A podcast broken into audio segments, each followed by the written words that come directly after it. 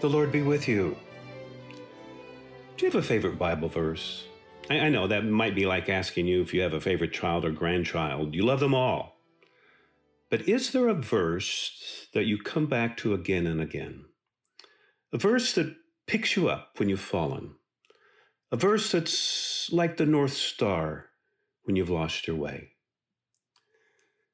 The verse I want to share with you today, I am sharing for a very personal reason.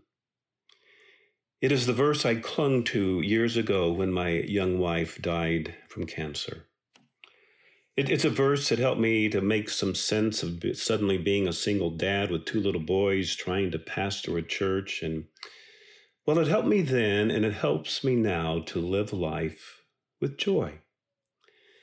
This verse is in the book of Ecclesiastes, which has turned out to be one of my favorite books in the Bible. And you should see the looks on people's faces when I tell them that Ecclesiastes is one of my favorite books. But I, I love Ecclesiastes because in it, Solomon is taking on the hard, painful issues of life and answering them.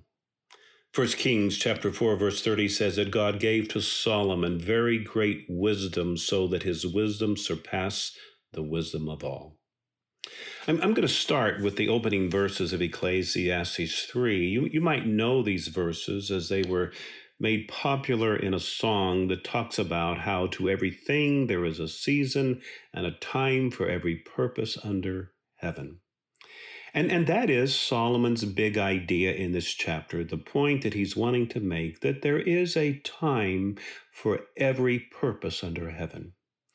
And then to illustrate his point, Solomon goes on in the following verses to lay out what are 14 pairs of opposites, 14 pairs of life experiences that seem to cancel out the other. A time to be born and a time to die, a time to plant and a time to pluck up what is planted, a time to kill and a time to heal, and so on. But did you hear in that there are these pairs of opposite life experiences that come at us that seem to cancel out the other? You might picture these 14 pairs of opposites as something like a balance sheet. There's assets on one side and liabilities on the other. And then, as Solomon looks at this balance sheet of life, a time to be born, a time to die, a time to seek, a time to lose. Solomon is wondering. He's wondering about the bottom line of life. So then in verse 9, Solomon asks, What gain or what profit? Solomon is using a Hebrew word that comes straight out of the world of business and accounting. I mean, if the 14 pairs of life experiences, life opposites cancel out each other, then what gain? What profit have the workers from their toil? Seems like a logical question. I mean, it, might feel sometimes like we're dogs chasing our tails. What's it all about? Now, it's Solomon's answer in the next verse I love, verse 11. God has made everything beautiful in its time. God has also set eternity in the human heart so that no one can fathom what God has done from beginning to end. Now, the Hebrew word here for beautiful, as God has made everything beautiful in its time, it's a word that Solomon really likes. He uses it repeatedly in his book, The Song of Solomon, as he writes about the love of his life, the Shulamite maiden, as he repeatedly says of her, she is beautiful. She is stunning. She is charming, alluring. That's the word here beautiful. God has made everything beautiful in its time. He has also set eternity in the human heart, yet no one can fathom what God has done from beginning to end. Do you follow what Solomon is saying here? God has also set eternity in our hearts. We are bound by time, but created for eternity. We are created in God's image so that God-like, we want to see how everything is going to fit together. We want to see how every cancer, every tear, every sunrise, every flower, how, as Paul says, it's going to all be worked together for good. We, we ask questions of why that that animals don't ask. It, it's because God has set eternity in our hearts. Yet no one can fathom what God has done from beginning to end.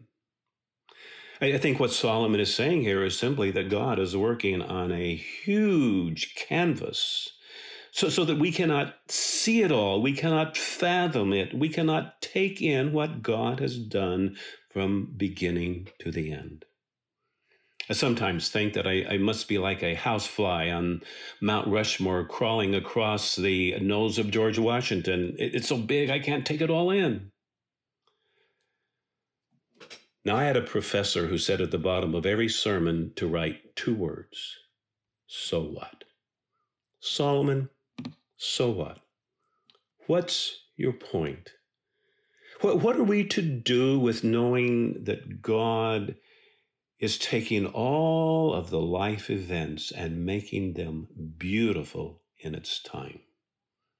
Here's the so what. Here's Solomon's application in verse 12. I know that there is nothing better for people than to be happy and to do good while they live, that each of them may eat and drink and, sign, and find satisfaction in their toil. This is the gift of God.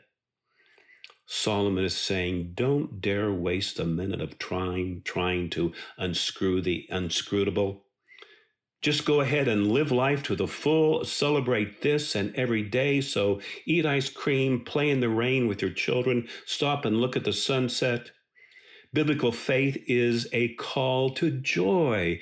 This is the day the Lord has made. I will rejoice and be glad in it. Or as the Apostle Paul says, rejoice in the Lord always. And again, I say rejoice.